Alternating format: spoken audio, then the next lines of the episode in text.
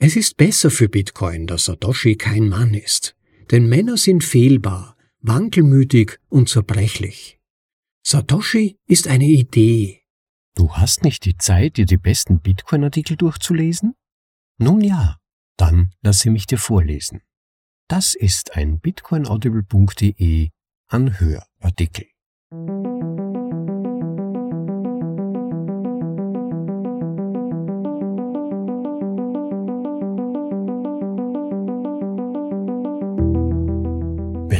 Willkommen zur Folge Nummer 155 von bitcoinaudible.de, dem Podcast mit den besten Artikeln aus dem Bitcoin Space, für euch in die deutsche Sprache übersetzt und danach vorgelesen zum bequemen Anhören, ob unterwegs oder daheim. Tja, wer war Satoshi Nakamoto? Es gibt nur wenige Fragen, die im gesamten sogenannten Kryptobereich, aber sogar auch außerhalb bei den Zusehern, den sogenannten No-Coinern, die so viele Menschen bewegen wie diese Frage. Wer ist diese Person, die eine der Schlüsselfragen der Informatik gelöst hat, die ein von Beginn an nahezu 100% fehlerfreies Softwareprotokoll entwickelt hat und dann dieses Softwareprotokoll selbstlos, ohne sich daran zu bereichern, der Menschheit zur Verfügung gestellt hat?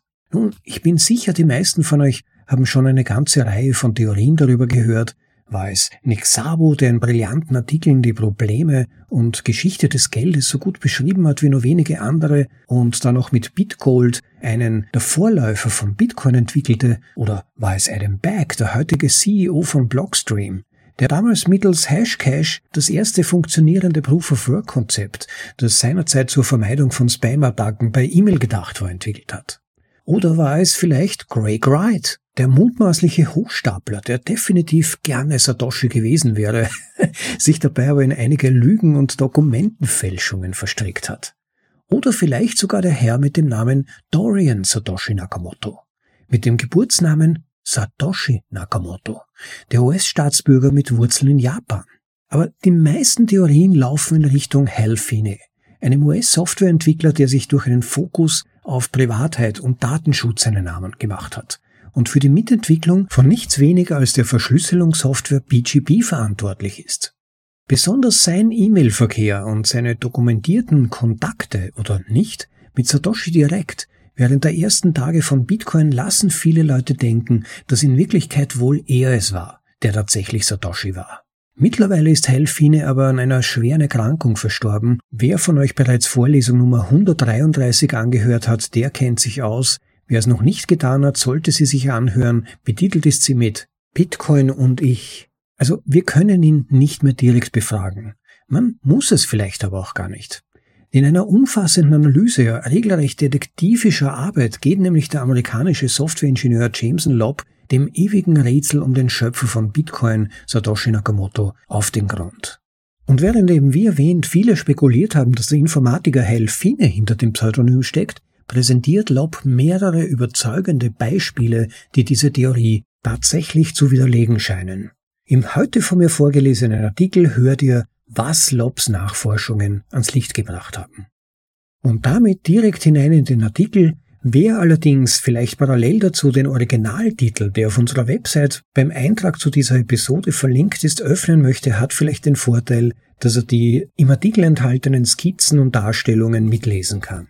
Es ist allerdings nicht unbedingt nötig. Das heißt, wenn ihr gerade unterwegs seid oder einfach nicht die Geduld habt, den Artikel zu öffnen, könnt ihr einfach auch zuhören und werdet 99 Prozent auch so mit erfassen. Viel Vergnügen beim Zuhören und los geht's mit der Vorlesung von Helfine war nicht Satoshi Nakamoto von Jameson Lobb.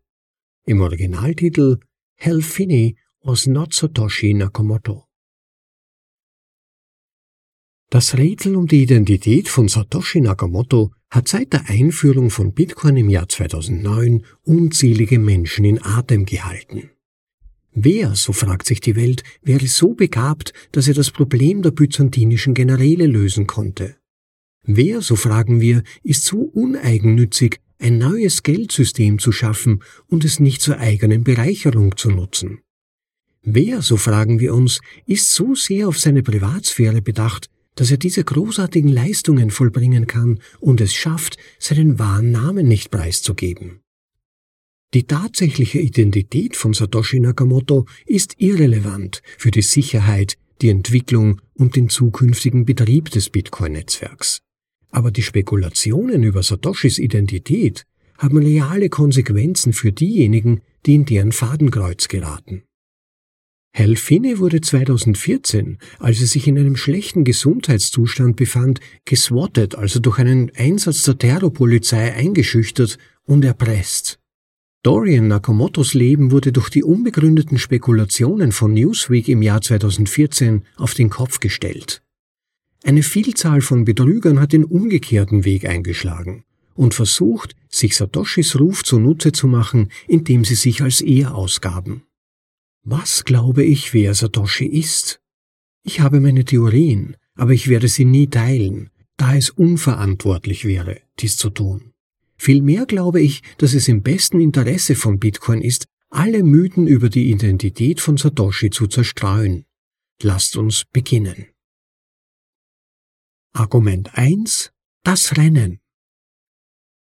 Am Samstag, den 18. April 2009 um 8 Uhr morgens pazifischer Zeit, startete Hal Finney, ein begeisterter Läufer, einen 10-Meilen-Lauf in Santa Barbara, Kalifornien.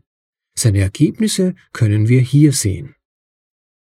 Und hier findet sich im Text ein Screenshot des öffentlichen Eintrags von Hal Finneys Lauf vom 18. April 2009 mit Läufernummer 591. Er lief 10 Meilen, also etwa 16 Kilometer, in einem Tempo von 7,46 Minuten pro Meile, also in etwa 4 Minuten 50 pro Kilometer oder 12,4 Stundenkilometer. Die Distanz also 10 Meilen bei einer Temperatur von ca. 20 Grad Celsius.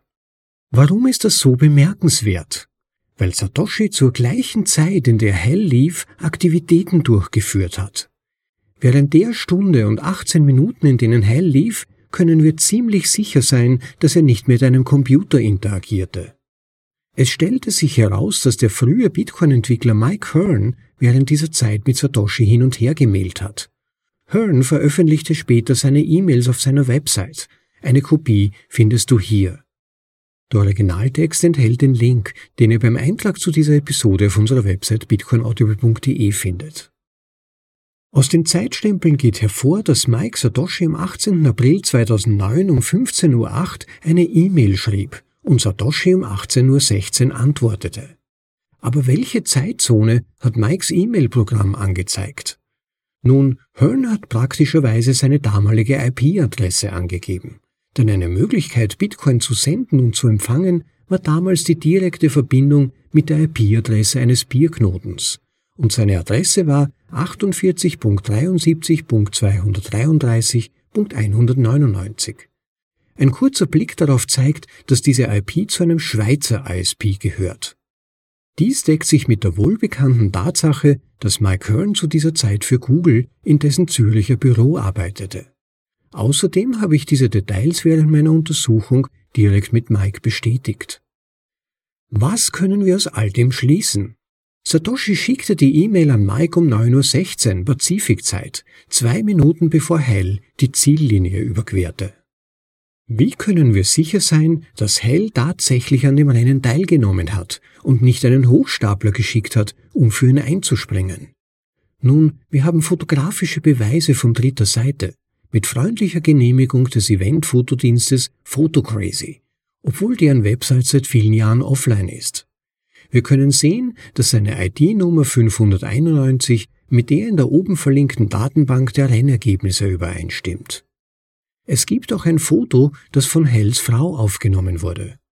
Und an dieser Stelle befindet sich das Foto, das Hell gemeinsam mit seiner Frau beim Lauf zeigt. Ein relativ häufig geteiltes Foto, aber ihr könnt es auch im Originalartikel, der wie erwähnt auf unserer Website beim Eintrag zu dieser Episode verlinkt ist, finden. Argument 2 die Transaktion. Wie aus dem E-Mail-Austausch zwischen Mike Hearn und Satoshi hervorgeht, schickte Satoshi 32,5 BTC an Mike Hearn über die Transaktion 6A6798 und so weiter, die in Block 11.408 um 8.55 Uhr Pazifikzeit am 18. April 2009 bestätigt wurde. Satoshi antwortete dann 20 Minuten später auf Mikes E-Mail. Der vorherige Block 11.407 wurde um 8.28 Uhr pazifischer Zeit gemeint, so dass die Transaktion wahrscheinlich in dem Zeitfenster zwischen 8.28 Uhr und 8.55 Uhr erstellt, signiert und übertragen wurde. Die Blöcke 11.407, 11.408 und 11.409 in Blau in der folgenden Skizze wurden alle von Patoshi, wahrscheinlich Satoshi, gemeint. Der vorherige Block 11.406 wurde von einem unbekannten Miner um 8.08 Uhr gemeint. Es ist anzunehmen, dass die Transaktion um 8.08 Uhr bestätigt worden wäre, wenn sie übertragen worden wäre und sich zu diesem Zeitpunkt in den Mempools der Nodes befunden hätte. Mögliche Einwände Mike Hearn ist nicht vertrauenswürdig.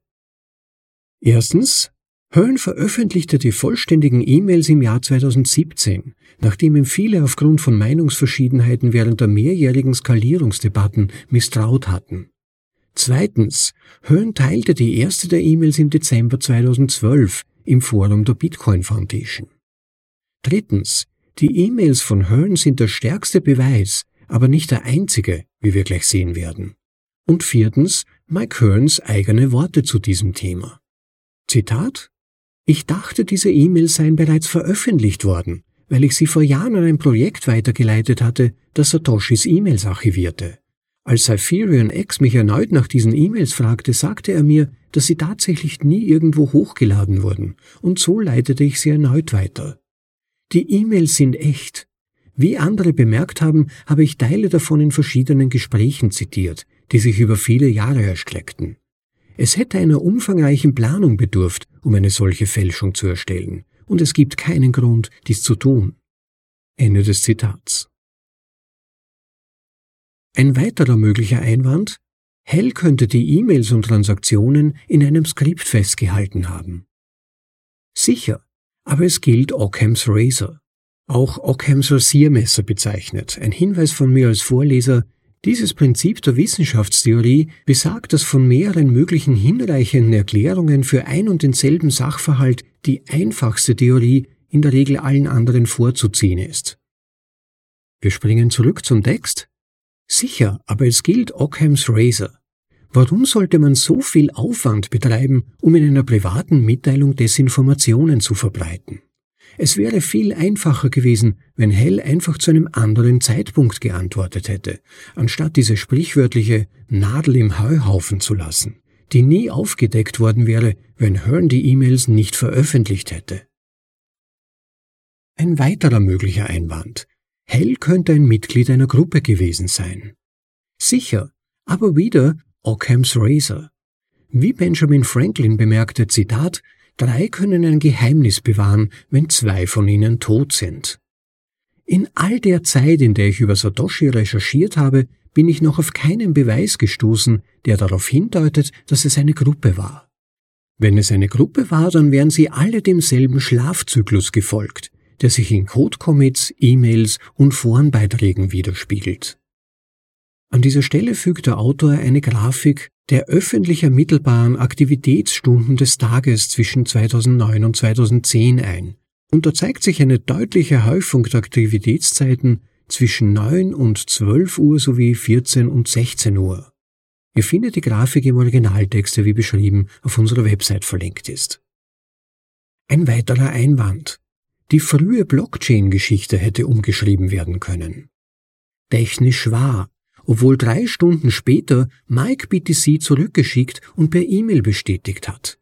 Die Zeitstempelaktivität der E-Mails und der Blockchain stimmen überein. Und zuletzt noch ein Einwand, jemand anderer hätte den Marathon am Hellstelle machen können. Wie oben dargestellt, liegen uns von mehreren Seiten Fotos vor, die das Gegenteil beweisen.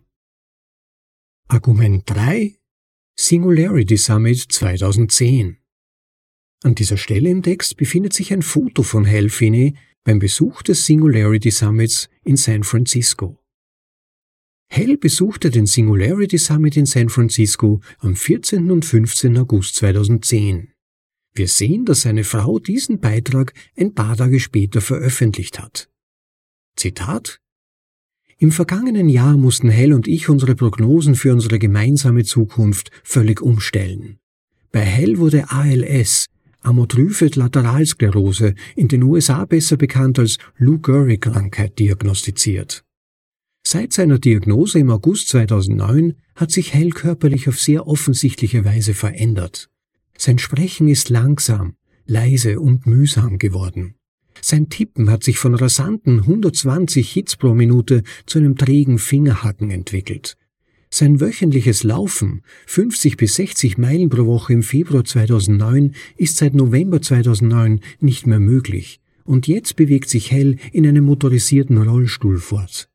Das Essen, das früher immer ein Vergnügen war, ist jetzt eine Herausforderung. Es erfordert viel Konzentration, um nicht zu ersticken. Die jüngste und besorgniserregendste Manifestation der Schwächung von Hells willkürlichen Muskeln ist seine Atmung. Alle diese Veränderungen betreffen jedoch Hells Körper. Die Maschine, die Hells Gehirn über den efferenten Output steuert, um mit der Umwelt zu interagieren. Im Inneren ist er derselbe brillante Kerl, den ich seit mehr als der Hälfte meines Lebens kenne. Ende des Zitats. Sie spricht insbesondere darüber, dass Hell zu diesem Zeitpunkt kaum noch tippen kann. Was hat Satoshi am 14. und 15. August 2010 gemacht? Satoshi war mit vier Code-Check-ins und 17 Forenbeiträgen recht aktiv. Du kannst meine Zusammenstellung aller öffentlich bekannten Satoshi-Aktivitätszeitstempel hier einsehen. Argument 4. Die IP-Adresse. In den Anfangstagen von Bitcoin stellte der Client eine Verbindung zu einem IRC-Raum, Internet Relay Chat her, um IP-Adressen von Peer-Nodes zu ermitteln und sich so dem Netzwerk anzuschließen. Aus diesem Grund ist das Debug-Protokoll für die Untersuchung von entscheidender Bedeutung. Es zeigt die IP-Adressen von drei Nutzern, die am 10. Januar 2009, dem Tag nach dem Start von Bitcoin, mit dem IRC verbunden waren. Soweit wir wissen, waren Satoshi und Hell die einzigen beiden Personen, die zu dieser Zeit an dem Projekt arbeiteten. Das Debug-Protokoll ist recht ausführlich, daher werde ich die relevanten Zeilen hervorheben. Und in Folge findet sich die Abfolge von Verbindungen des RSC-Kanals mit Tor, ein die Privatsphäre wahrendes Netzwerk zwischen Hell und einem anderen Knoten, der wahrscheinlich auf Satoshi hinweist. All die betreffenden Adressen sind im Originaltext angeführt, der wie erwähnt auf unserer Website verlinkt ist. Was können wir anhand dieser IP-Adressen feststellen? Die IP von Helfine kann leicht identifiziert werden, da er seine Website unter derselben IP-Adresse gehostet hat. Die Datenquelle kann hier gefunden werden.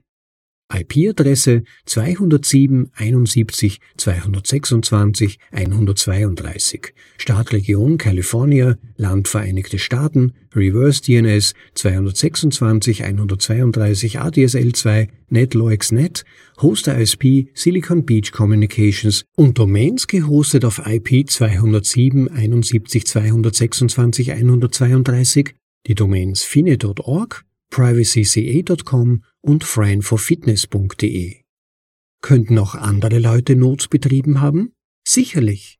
Allerdings zeigt das Debug-Protokoll nicht einen, nicht zwei, sondern drei Startvorgänge von Hells Note. Und er erhält jedes Mal dieselbe Peer-IP-Adresse. Es scheint unwahrscheinlich, dass jemand anderes zu dieser Zeit eine Not betrieben hat. Das können wir feststellen. Erstens, Satoshis IP-Adresse scheint kein Tor-Exit-Node zu sein. Ich kann diese IP-Adresse nicht in öffentlich zugänglichen historischen Listen von Tor-Exit-Nodes-IPs finden. Und zweitens, Satoshis IP gehörte zu einem anderen ISP als die von Hell, allerdings ebenfalls in Kalifornien. Ich denke, es ist vernünftig, sich die folgenden Fragen zu stellen. A. Wenn Hell auf den Schutz der Privatsphäre bedacht war, Warum sollte er diese Informationen veröffentlichen? B. Wenn Hell Satoshi war und Desinformationen veröffentlicht hat, warum hat er dann nicht seine IP in einem anderen Staat oder Land gemacht? Argument 5 Unstimmigkeiten in den Codierungsstilen. Einige haben stilistische Ähnlichkeiten zwischen Hells und Satoshis öffentlichem Schreiben behauptet. Aber ich weiß nichts über stilistische Analysen. Daher kann ich mich nicht zur Richtigkeit dieser Behauptung äußern. Was ich mit Sicherheit sagen kann, ist, dass ihr Code sehr unterschiedlich ist. Wir können Hells Reusable Proof of Work Code, kurz RPOW, mit dem ursprünglichen Bitcoin-Client vergleichen, und mehrere Unterschiede sind sofort ersichtlich. Erstens, Hell benutzte Tabulatoren, während Satoshi Leerzeichen verwendete. Dies ist eine endlose Debatte zwischen Entwicklern. Zweitens, Hell zog es vor, seine Debug-Anweisungen nicht einzurücken, während Satoshi die Einrückung mit dem umgebenden Code beibehielt. Drittens, Hell machte Kommentare mit mehrzeiligen Markierungen im Blockstil, während Satoshi es vorzog, viele einzeilige Kommentare mit doppelten Schrägstrichen zu erstellen. Viertens, Hell verwendete Snake Case für seine Funktionsnamen, während Satoshi Camel Case verwendete. Wahrscheinlich gibt es noch weitaus mehr Unterschiede, die subtiler sind, aber diese fielen schon nach wenigen Minuten des Betrachtens der jeweiligen Codebasis auf. Argument 6 Unstimmigkeiten in Personas Die Perspektiven von Satoshi und Hell stimmen in einigen Punkten nicht überein, und es hätte eines sehr kreativen Autors bedurft, um die beiden Persönlichkeiten auseinanderzuhalten. Zum Beispiel Zitat eines Tweets von Hal Finney am 27. Januar 2009 Überlegungen zur Verringerung der CO2-Emissionen bei einer breiten Einführung von Bitcoin. Ende des Tweets. Sollen wir glauben, dass Satoshi ein Jahr lang, wenn nicht sogar Jahre an Bitcoin gearbeitet hat und plötzlich anfing, sich über CO2-Emissionen Gedanken zu machen? Es scheint, dass Satoshi Nakamoto von Nick Sabos Bitgold-Idee erst durch Helfines erste Antwort auf die Ankündigung des White Papers auf der Kryptographie-Mailingliste erfuhr. Zitat Ich denke auch, dass eine Form von fälschungssicheren Wertmarken, deren Produktionsrate vorhersehbar ist und nicht von korrupten Parteien beeinflusst werden kann, einen potenziellen Wert darstellt. Dies wäre eher mit Gold vergleichbar als mit Fiat-Währungen. Nick Szabo schrieb vor vielen Jahren über das, was er Bitgold nannte. Und dies könnte eine Umsetzung dieses Konzepts sein. Ende des Zitats. Noch einmal. Dieses Maß an Charakterentwicklung für alternative Persönlichkeiten ist eine ziemlich große Herausforderung für jemanden, der kein professioneller Schriftsteller ist. Helfine war eigentlich kein besonders privater Mensch. Seiner Frau zufolge war Hell ein großer Verfechter der Privatsphäre und glaubte, dass jeder das Recht auf Privatsphäre hat. Aber Privatsphäre ist die Fähigkeit, sich der Welt selektiv zu offenbaren, und Hell war ziemlich offen, was seine Geschäfte betraf. Was den Schutz der Privatsphäre angeht, sind die meisten anderen Satoshi-Kandidaten in dieser Hinsicht weitaus besser. Argument 7. Unstimmigkeiten bei Aktivitätslücken. Satoshi hatte zwei längere Lücken in seiner öffentlichen Tätigkeit. Vom 4.3.2009 16.59 Uhr UTC bis 21.10.2009 1.08 Uhr UTC und von 24.03.2010 18.02 Uhr UTC bis 16.05.2010 21.01 Uhr UTC. Wir können sehen, dass Helfine in diesen Zeiträumen immer wieder Beiträge veröffentlicht hat. Hier finden sich im Text die entsprechenden Zeitstempel. Das beweist zwar nichts, aber es ist ein weiterer Unterschied in den Eigenschaften von Hell und Satoshi. Hell war eine Legende, nur nicht diese Legende. Wir sollten alle danach streben, wie Hell Finney zu sein. Ein Tweet von James Lobb, dem Autor dieses Artikels vom 17. April 2016. Ich empfehle jedem Bitcoin-Enthusiasten, Satoshis ursprünglichen Ankündigungs-E-Mail-Thread in seiner Gesamtheit zu lesen. Ein Verweis auf diesen Thread. Ende des Tweets. Sehe dir die Reaktionen auf Satoshis Ankündigung von Bitcoin auf der Kryptographie-Mailingliste an. Erste Antwort, Zitat, Ihr System ist nicht skalierbar. Zweite Antwort, Zitat, Ehrliche Nodes werden das Netz nicht kontrollieren. Bösewichte mit Zombiefarmen werden es übernehmen. Dritte Antwort, Zitat, ich denke, das eigentliche Problem bei diesem System ist der Markt für Bitcoins. Computing Proofs of Work haben keinen intrinsischen Wert. Wir können eine begrenzte Angebotskurve haben, aber es gibt keine Nachfragekurve, die sie an einen positiven Preispunkt schneidet. Hell kommt an. Zitat Bitcoin scheint eine vielversprechende Idee zu sein. Mir gefällt die Idee, dass die Sicherheit auf der Annahme beruht, dass die CPU-Leistung der ehrlichen Teilnehmer die des Angreifers überwiegt. Es ist ein sehr modernes Konzept, das sich die Macht des Longtail zunutze macht. Als Wikipedia gegründet wurde, hätte ich nie gedacht, dass es funktionieren würde, aber es hat sich aus einigen der gleichen Gründe als großer Erfolg erwiesen. Ende des Zitats. Hell war ein Optimist, ein Konstrukteur und ein aufmerksamer Mitstreiter. Er leistete große Beiträge zu Cypherpunk-Projekten wie anonymen Remailern, PGP 2.0, Reusable Proofs of Work und Bitcoin. Open-Source-Projekte brauchen Menschen wie Hell. Das ist gut für Bitcoin. Einige werden sicherlich behaupten, dass die vorangegangenen Punkte keinen unumstößlichen Beweis dafür darstellen, dass Hell nicht Satoshi war. In der Tat ist der Beweis eines Negativums oft eine unmögliche Aufgabe. Aber ich finde, dass die Gesamtheit aller Beweise so viele Zweifel aufkommen lässt, dass ein vernünftiger Mensch zu dem Schluss kommen würde, dass es weitaus wahrscheinlicher ist, dass Satoshi jemand anderes war. Nach monatelangen Recherchen bin ich so überzeugt, dass ich bereit bin, meinen Ruf für diese Behauptung aufs Spiel zu setzen. Ein Tweet von Jameson Lobb, dem Autor dieses Artikels, vom 12. August 2023. Bitcoin ist besser dran, wenn die Identität von Satoshi unbekannt bleibt. Ein Mensch kann kritisiert und politisch angegriffen werden. Ein Mythos wird dem Test der Zeit standhalten. Ende des Tweets. Es ist besser für Bitcoin, dass Satoshi kein Mann ist, denn Männer sind fehlbar, wankelmütig und zerbrechlich. Satoshi ist eine Idee. Es ist besser, wenn alle, die zu Bitcoin beitragen, eine Verkörperung dieser Idee sind. In diesem Sinne behaupte ich, dass es zum Vorteil von Bitcoin ist, wenn wir alle Mythen über Satoshis wahre Identität zerstören. Satoshi Nakamoto ist tot. Lang lebe Satoshi Nakamoto. Das war Helfine war nicht Satoshi Nakamoto von Jameson Lobb. Ja, so viel zu dieser detektivischen Meisterleistung von Jameson Lobb. Ich fand es einen äußerst spannenden Artikel. Ich denke, den meisten von euch wird es ebenso ergangen sein. Viele Details, die mir noch nicht bekannt waren, da hat Lobb wirklich großartig recherchiert obwohl ich gestehen muss, dass ich auch ein weinendes Auge beim Lesen hatte. Denn Lob hat in gewisser Weise Helfini reverse doxed, könnte man vielleicht sagen. Er hat also in gewisser Weise aufgedeckt, dass Helfine höchstwahrscheinlich tatsächlich nicht Satoshi Nakamoto war. Und ich habe mich dann gefragt, wofür genau soll das gut sein? Wem ist damit gedient? Ich sehe keinen wirklich guten Grund, warum er das aufdecken sollte.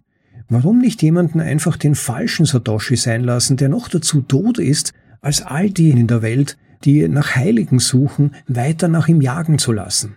Persönlich habe ich die Ansicht offen gesagt, dass es vermutlich gut war, selbst wenn Helfinen nicht Satoshi war, dass die meisten Leute doch glaubten, dass er es war und auch keine substanziellen Hinweise existierten, dass es wer anderer gewesen sein sollte, weil dann dadurch diese Legende von Satoshi auch in gewisser Weise ruhen kann während nach einem solchen Artikel die Geister wieder geweckt werden können und diese zum Teil verrückte Suche, die auch realen Menschen echten Schaden zugefügt hat. Wenn man sich nur an den bemitleidenswerten Dorian Nakamoto erinnert, auf den sich damals die Weltpresse gestürzt hat, der aus seinem privaten Leben gerissen wurde. Das kann man wirklich niemandem wünschen.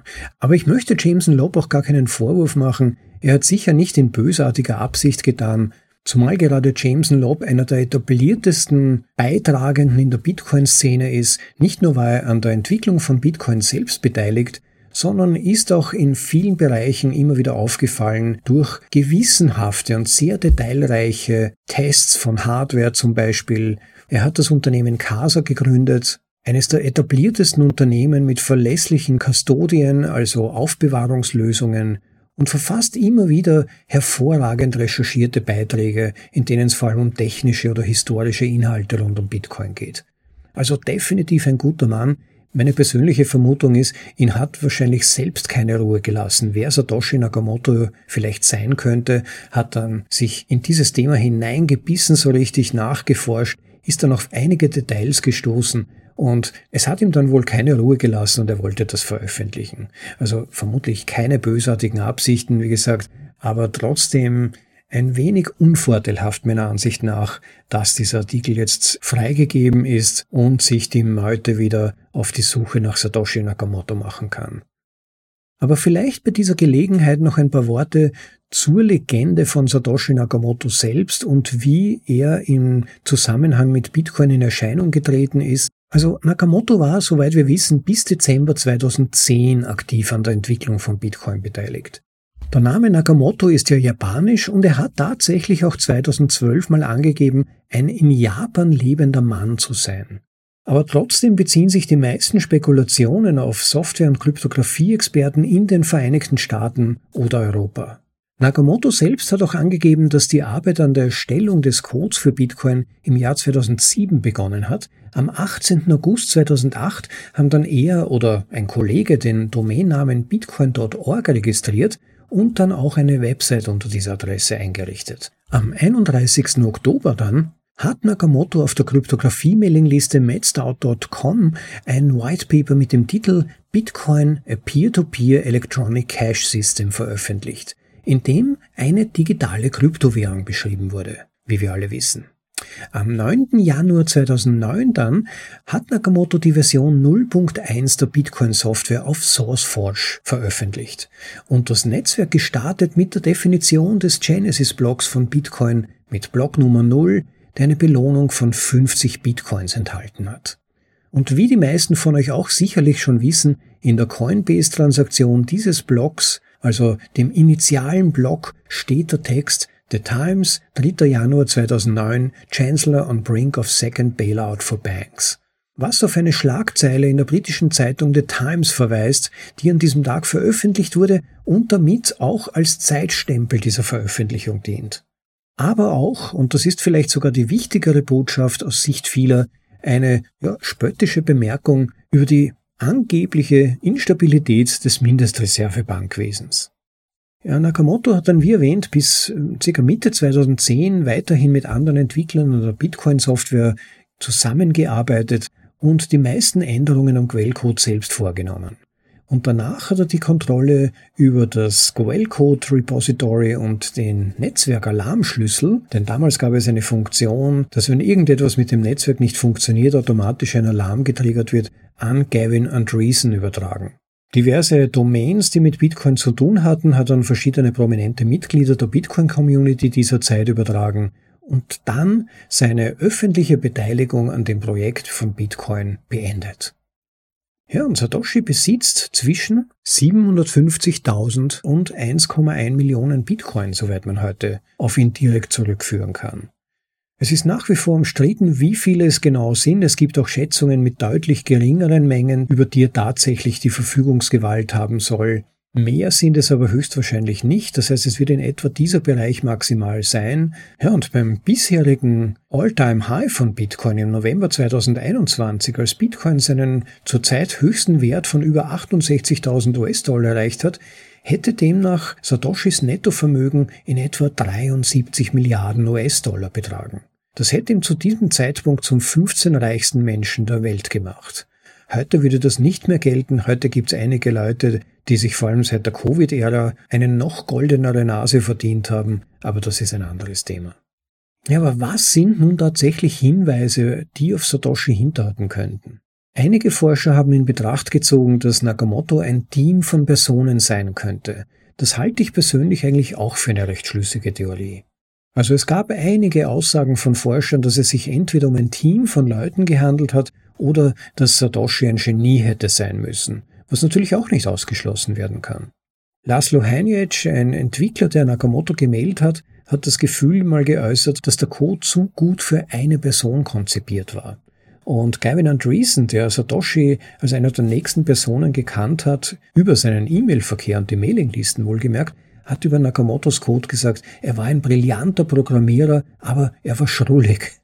Einige Hinweise gibt es auch, dass Satoshi vermutlich aus einem Commonwealth-Land gestammt ist, weil er gelegentlich Ausdrücke des British English verwendet hat, sowohl in Quellcode-Kommentaren als auch in Forenbeiträgen. Zum Beispiel der Ausdruck bloody hard oder Begriffe wie flat und mass sowie die Schreibweisen grey mit EY statt AY und Color mit Color, also OU geschrieben, statt das amerikanische Color mit C-O-L-O-R. Ja, und letztlich auch der Genesis-Block enthält ja einen Auszug aus einer britischen Zeitung.